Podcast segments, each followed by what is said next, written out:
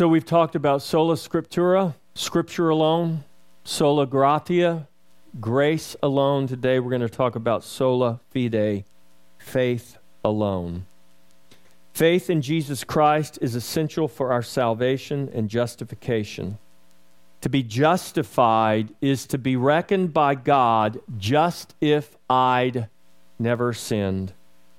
It is through faith that God's saving grace and our justification is received and revealed through our lives. God's saving grace, His salvation, is known and made manifest in us through faith. Faith alone is the channel that delivers God's saving grace to all who receive it. I'm going to read to you from Paul's letter to the Romans, chapter 3, verses 21 through 28. Follow along with me. But now the righteousness of God apart from the law is revealed, being witnessed by the law and the prophets, even the righteousness of God through faith in Jesus Christ, to all and on all who believe. For there is no difference. For all have sinned and fall short of the glory of God being justified freely by his grace through the redemption that is in Christ Jesus, whom God set forth as a propitiation. That word propitiation may be a difficult word for you. It's a very interesting word. I want to just stop here for a moment in our reading. It's not used very often in the New Testament.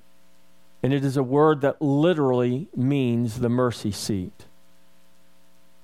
This is a picture of the Ark of the Covenant with the mercy seat where God dwelt between the cherubim. That is where the presence of God dwelt among his people in the Old Testament when you read in the tabernacle in the temple. And that mercy seat was behind a veil. It wasn't just behind one veil, it was actually behind more than one veil. You had to go through a veil to go into the holy place. You had to go through another veil to go into the most holy place, which was only allowed to be entered once a year by the high priest. And it was within that most holy place that the ark dwelt. It was set there that golden box with these cherubim on top, and it was between the wings of the cherubim that the presence of God dwelt. It was that ark that the high priest would go into once a year on the Day of Atonement, and he would sprinkle the blood of sacrifice for the sins of the people. This is what this word means. We can shorten it and say that that God set forth Jesus Christ as an atoning sacrifice, and that is true. But he is much more than just an atoning sacrifice. He is the mercy seat. He is the atoning sacrifice that, not ju- that did not just satisfy the justice of God, but it reconciled God with his people. I want you to understand today that when we talk about faith, faith alone as our justification, I want you to understand that what Jesus did in becoming your atoning sacrifice was much more than just satisfy the justice of God. He actually brought the reconciliation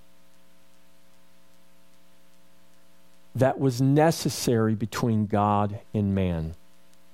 That is what this word means. It is a picture of God's love for his people, bringing reconciliation between those whom he loves.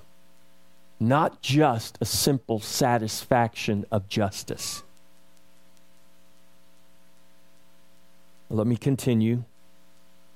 So, God set forth one other thing God set forth Jesus before all men. The ark was set behind two veils. It was hidden, it was not visible. There was only one person once a year that got to see it. But God set forth Jesus openly, publicly his mercy seat, his ark, the place that his presence dwelt among his people.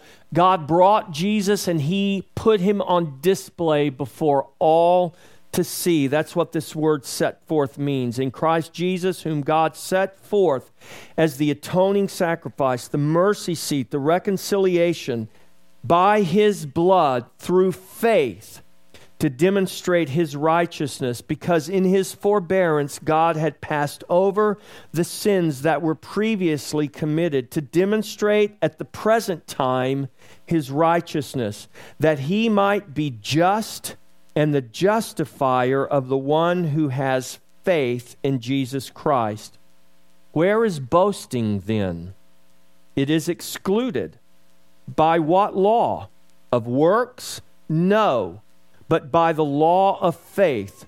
Therefore, we conclude that a man is justified by faith apart from the deeds of the law. Paul goes on and he writes later on in this letter in chapter 5, verse 1 Therefore, having been justified by faith, we have peace with God through our Lord Jesus Christ. Father, I ask that you would today, by the power of your Holy Spirit, take your gospel, that is the power of God to salvation and I ask, God, that you would change us, that you would transform us, that you would break through the hardness of our humanity, of our sinfulness, and that you would, by the power of your gospel, save us, make us whole, heal us. Give us eyes to see by faith what you have done for us in Jesus Christ and give us hearts and minds that are open to receive your gift. Amen.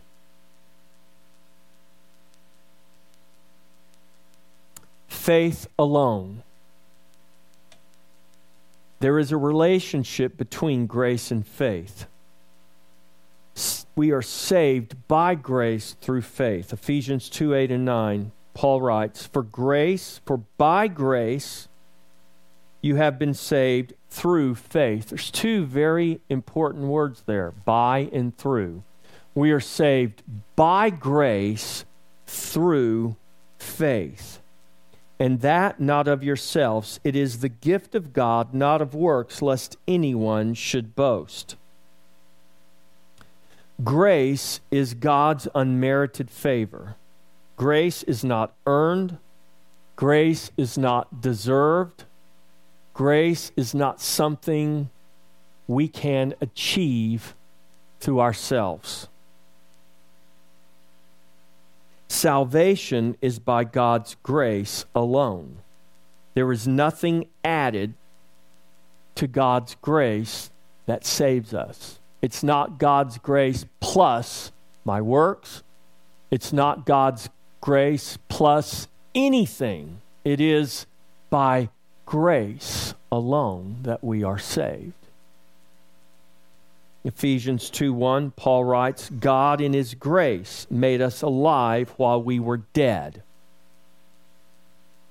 What can a dead man add What can a dead man add in order to achieve his resurrection? A dead man can't add anything. A dead man is dead, he is powerless. God, in His grace, made us alive while we were dead in trespasses and sins. In Ephesians 5 8, Paul writes, You once were darkness, but now you are light in the Lord. By grace we are transformed from darkness into life. Like death to life, dark to light is a complete change of nature that is achieved by grace. You may change your behavior. You may change your hair color if you have any. You may change your weight. You may change your diet. You may change the car you drive, the house you live in, the clothes you wear, but you cannot change your nature. You can change all kinds of things, but you cannot change your nature. And the Bible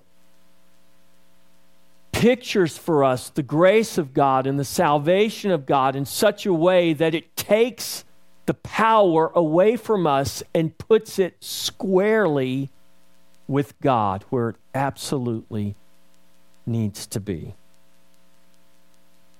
God, by grace alone, saves us. He does so according to the good pleasure of His will, to the praise of the glory of His grace. That's Ephesians chapter 1, verses 5 and 6. God saves us. Why? Not because we earned it, not because we deserve it, but because it was the good pleasure of his will to the praise of the glory of his grace. By grace you have been saved. There is a relationship between grace and faith. Faith is defined in the scripture. Faith is the instrument or the channel through which we receive God's gracious salvation. Remember, we are saved by grace through faith. That word through is a Greek word that literally paints a picture of a channel. Grace is what saves us, faith is the channel through which that salvation comes.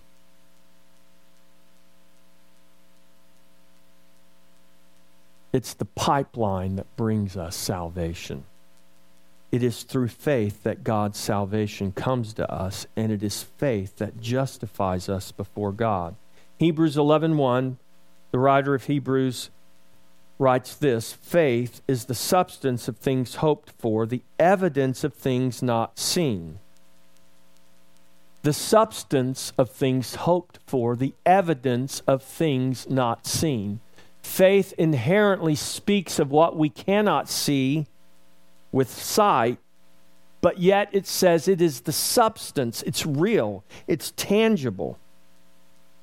In verse 6 of that same chapter, it goes on and it says, Without faith, it is impossible to please God. It is grace that gives me eyes to see by faith what cannot be seen by sight. Faith is not about imagining in your mind what might be. Faith is knowing in your heart what you cannot see by sight, but what you can absolutely see and know by faith. The farmer plants a field full of seed, not imagining that it's going to grow. He plants it knowing that it's going to grow. He plants it in faith without doubting that his seed is going to come forth. He doesn't plant it fretting, hoping it's going to come forth. He knows that if you put good seed in good soil, that seed is going to come forth. That's faith. Faith is the grace of God giving us eyes to see to see by faith what we cannot see by sight. By faith, we lay hold of the righteousness of Christ that God credits to the account of all who believe. If you are trusting in Christ today, God is crediting your account with his righteousness. You're not righteous. Christ is righteous. I'm not righteous. Christ is righteous, and God credits the righteousness of Christ to me. That's what faith does. Faith credits the righteousness of Christ to us, to our account. It is not faith plus works, it is faith alone that justifies us. Only through faith in the work and the righteousness of Jesus Christ are we justified before the Father. So by grace, through faith, you have been saved. God's grace, not our faith, is the basis of our salvation. We're saved by grace alone, but it is through the channel of faith alone that we receive this salvation. Therefore, we are saved by grace, but we are not saved apart from faith. John writes in his gospel in chapter 1, verses 12 and 13 But as many as received him, speaking of Christ, to them he gave the right to become children of God, to those who believe in his name, who were born not of blood, nor of the will of the flesh, nor of the will of man, but of God. Who did he give the right to become children of God to? Those who were born of God. And those born of God are born according to the good pleasure of his will. It is by grace you have been saved through faith. So there is a relationship between grace and faith. Grace is what saves us, faith is the channel that brings that salvation to us. And faith, just like our salvation, is a gift of grace that God gives to us. There is a relationship between faith and works. They complement one another, they do not contradict one another. Now, I just read a scripture to you that says we're justified by faith apart from works. So you might wonder what in the world is the relationship between faith and works? Because if we're not justified by our works and we're justified by faith alone, then how can faith and works complement one another? But I promise you they do. From a little article entitled Five Things You Were Never Taught About the Five Solas by Matthew Barrett, listen to this paragraph about faith alone. Faith alone is not an exemption from good works. No one argued more passionately that we are justified through faith alone than the reformers. The ungodly are declared righteous by God not by looking to their own merits, not even in part, but by looking to Christ alone with eyes of faith. What many forget, however, is that sola fide, or faith alone, brought enormous criticism in return. If the sinner's works are irrelevant, then surely all incentive for good works is lost. Not so, the reformers countered. We may be justified through faith alone, but faith is never alone. The faith that justifies always produces a life of sanctification. That is a life of holiness. Those who claim to be right with God but live like the devil demonstrate that they never rightly understood sola fide, or faith alone, to begin with. If one has truly trusted in Christ, then doing anything but living for Christ feels oxymoronic. Sola fide means the sinner has been liberated, set free to obey a new master, not to earn his favor, but to enlist in his service as his royal subject. With a new status, the believer now has a new allegiance. Or we could say it like this with a new nature, the believer now has a new allegiance. James, in his letter, writes to us, and he is very passionate in his argument that we must demonstrate works along with our faith. Faith and works are not contradictory, but complementary. Faith without works, James writes, is dead. Turn over to the book of James, chapter 2, and let's read this short section of James' letter where he writes to us about faith and works.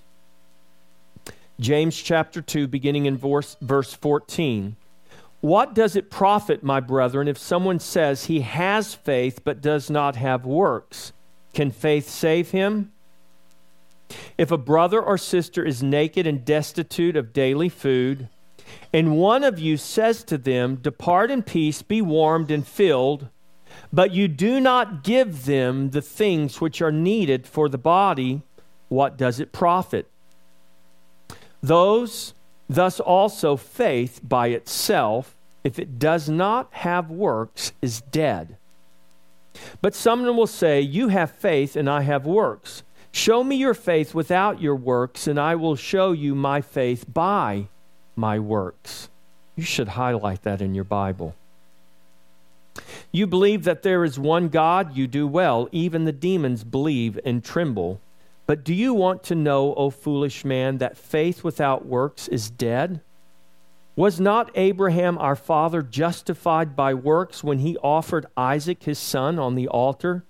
Do you see that faith was working together with his works, and by works faith was made perfect? And the scripture was fulfilled, which says, Abraham believed God, and it was accounted to him for righteousness, and he was called the friend of God. You see then that a man is justified by works and not by faith only. Likewise, was not Rahab the harlot also justified by works when she received the messengers and sent them out another way? For as the body without the spirit is dead, so faith without works is dead also. There is a relationship between faith and works. We are justified through faith alone, but faith is never alone. Saving faith will always be accompanied by works that are produced out of our faith. Remember, we're not saved or justified by good works, but we are saved for and to good works. Salvation and justification is not the result of our good works. Good works are the result of our salvation and justification. Our salvation and justification inevitably lead to our good works. And what are good works? Paul writes in Ephesians 2:10 that we are his workmanship created in Christ Jesus for good works which God prepared beforehand that we should walk in them. The works God calls us to, we can call them good. But just because they're good doesn't necessarily mean they're easy. They can be hard, they can be dirty, they can be inconvenient, they can be terribly inconvenient. They can be very humbling. They can be all kinds of things. We use this term good works and we think about helping little old ladies across the street or going down to the food pantry and giving out food and making ourselves feel really good. I've done a good work for God.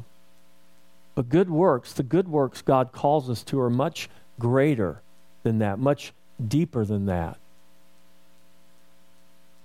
2 Corinthians chapter 5 says that God has given to us in Jesus Christ the ministry of reconciliation. One of the good works that God calls us to is that we love our enemies. One of the good works that God calls us to is that we inconvenience ourselves for the glory of God, for His sake.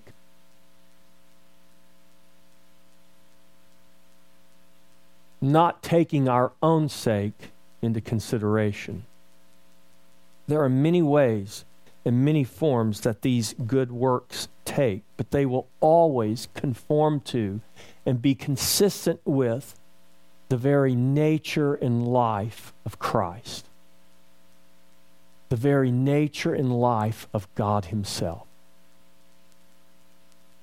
If you've ever questioning the work God's called you to, if that work is contrary to who God is, if it's contrary to his nature, if it's contrary to his love, if it's contrary to his grace, if it's contrary to who he is, it's probably a work of your flesh and not a work born out of faith. And even that, crucifying the works of the flesh, is a work that God calls us to. Because God has ways of crucifying our flesh that are outside of our control very often. But God also wants us, as Paul says, to die daily. Paul said, I die daily. Jesus said, If you desire to be my disciple, take up your cross daily and follow me. And that cross leads only to one place, and that is our death. The end of us, so that the life of God can come forth. The good works that God calls us to are good works that don't glorify us, they glorify God. They don't exalt us, they exalt God.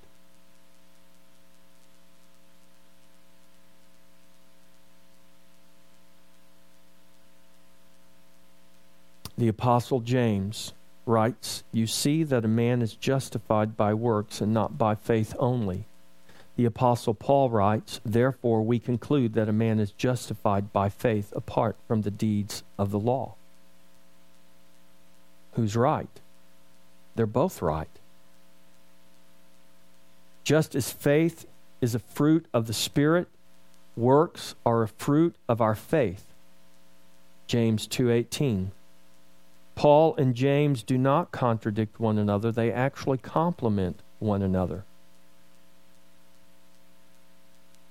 If you profess to have faith in Christ, your life must, it must manifest the works that are consistent with Christ. If you have been graciously saved by God, you will, through faith, you will manifest those works that give witness to the life of Christ in you. You will. There is no question about that. Now, it may not happen in the time that you want it to happen in. It may not happen in the time that your neighbor wants it to happen in. But it will happen. Jesus made this very simple yet powerful statement recorded for us in Matthew chapter 7. A good tree will produce good fruit.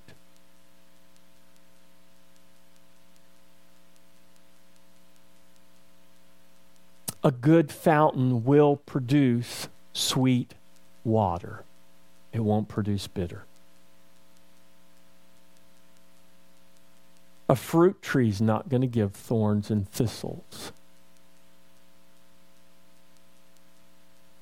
That's a promise that God gives us. Now there is a process. We see it in James in uh, John 15. There's a process of pruning and cultivating. Jesus pictures for us. Uses this metaphor of the of the grapevines. He says, "I am the true vine. You are the branches." And he talks about how the word cleans the vine. That word clean there means prune. The word of God prunes us. It cuts away those things that are hindering our fruitfulness. The writer of Hebrews says the word of God is sharp and powerful as a two edged sword. It goes and it pierces to the very division of bone and marrow. It lays open the very thoughts and intents of our heart. God takes his word and he prunes us, he cuts away like a good gardener or a good surgeon, those things that are hindering us from life. He does that because he loves us. It is absolutely necessary, and we must not resist the pruning work of God's Word and God's Spirit in our life, no matter how unpleasant, no matter how conve- inconvenient, no matter how hard it may be. You must not resist that. Because if you are truly the child of God, your resistance is futile. Just like it was for Captain Picard. And if you're not a Trekkie, you won't know what I'm talking about, but that's okay. If you are a child of God, your resistance is absolutely futile because God, one way or another, in His love, in His grace given to you, He will make sure that you work out your salvation for he is working in you both to will and to do according to his good pleasure.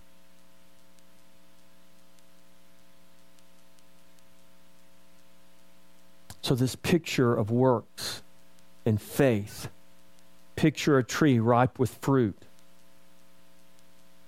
So, in your mind's eye, just picture your favorite fruit all over a tree, just bursting with ripe fruit. If we consider the tree from the root, it informs us as to what kind of fruit it will produce. If we consider the tree from the fruit, it informs us as to what the root is. The root determines the fruit, and the fruit identifies the root. You walk up to an apple tree, you don't have to wonder if you see apples hanging on the tree, whether that's the root of an apple tree. You know that it is an apple tree root. If you walk up to a peach tree, an orange tree, or a lemon tree, you don't have to wonder what kind of root that tree has. The fruit identifies the root.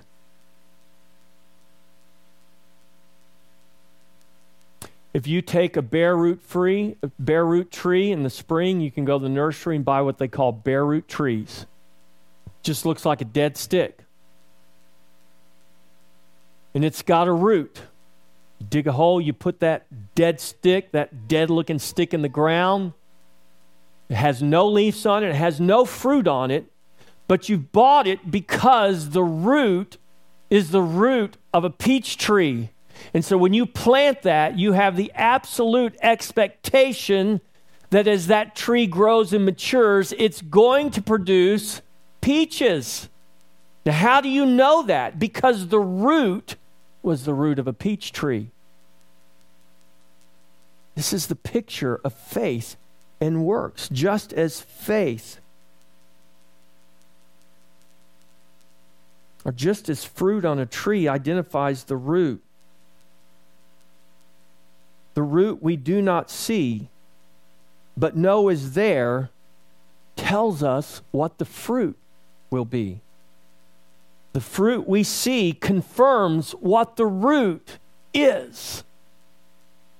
So when we demonstrate the fruit of the Spirit love, joy, peace, patience, kindness, goodness, gentleness, faithfulness, self control when we demonstrate those, when we manifest those through our lives, no one has to wonder what the root is. It is Christ in you, the hope of glory. Sometimes, just like all fruit trees, sometimes they have issues. And the vine dresser, the gardener, has to go in there and he has to do some work to maximize the fruitfulness and the life of that tree. But he does that because he loves, because he's a good vine dresser, he's a good gardener and he knows how to maximize the life and the fruitfulness in that tree. So there is a relationship between faith and works. The root and the fruit do not contradict one another, but complement and confirm one another. So do faith and works. If Christ has taken root in your heart, the works consistent with faith in Christ will be produced through your life. There is also a relationship between faith and the law. Romans 3 19 through 20. Paul writes, Now we know that whatever the law says, it says to those who are under the law that every mouth may be stopped and all the world may become guilty before God. Therefore, by the deeds of the law, no flesh will be justified in his sight, for by the law is the knowledge of sin. That's really important to understand. By the law is the knowledge of sin. The law reveals that we all have fallen short of the glory of God. The law reveals the righteousness of God and the sinfulness of man. By the law, sin is magnified, and our need of the Savior is made known.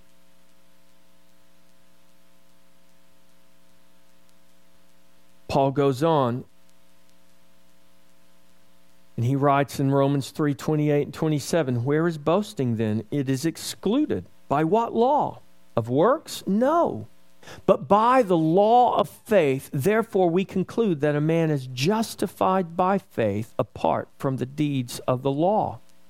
The law reveals that we cannot be justified in our own work and by our own merit because we continually fall short. When God gave the law, He gave an impossible standard on purpose that may sound unreasonable to you, and it is unreasonable if God expected us to achieve that.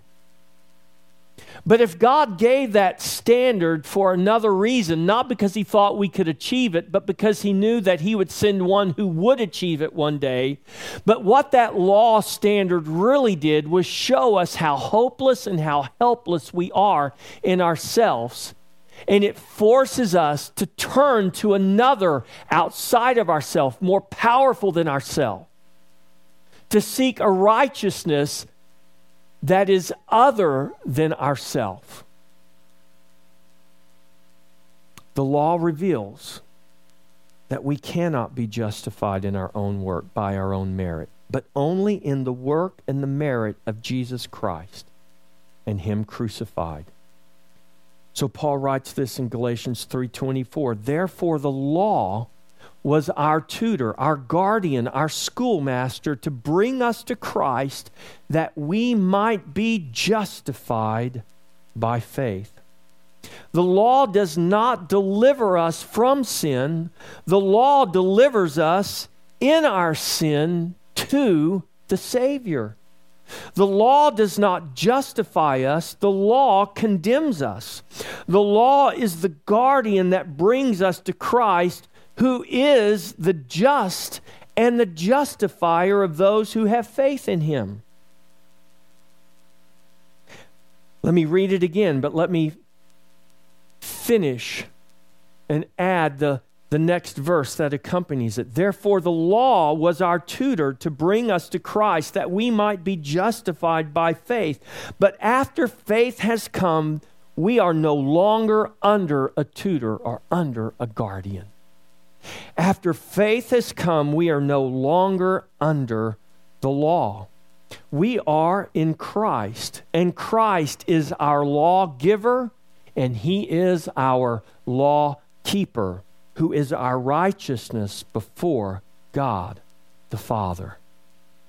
Grace alone saves you, faith alone justifies you, and faith alone is the only means through which you may receive the gracious salvation of God. By grace alone, you are saved, through faith alone, in Christ alone. Romans 4 3 and 5. For what does the scripture say? Abraham believed God, and it was accounted to him for righteousness. Now, to him who works, the wages are not counted as grace, but as debt. Are you hearing, church?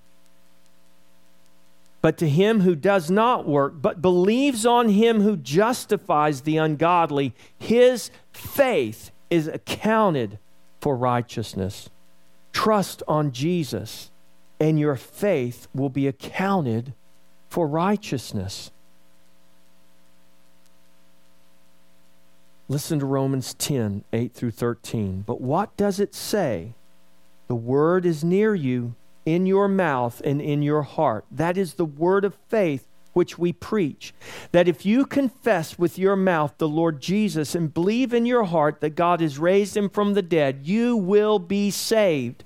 For with the heart one believes unto righteousness, and with the mouth confession is made unto salvation. For the scripture says, Whoever believes on him will not be put to shame. For there is no distinction between Jew and Greek. For the same Lord over all is rich to all who call upon him. For whoever calls on the name of the Lord shall be saved. That's not a formula for your salvation. That is the truth. That from the abundance of your heart, from a heart that's been changed by the grace of God, from a heart that's been infused with faith by the grace of God, if you call upon the name of the Lord, you shall be saved. For from the abundance of the heart, the mouth speaks. Call on him, trust in him, and be saved. I want us to get ready to come to the table.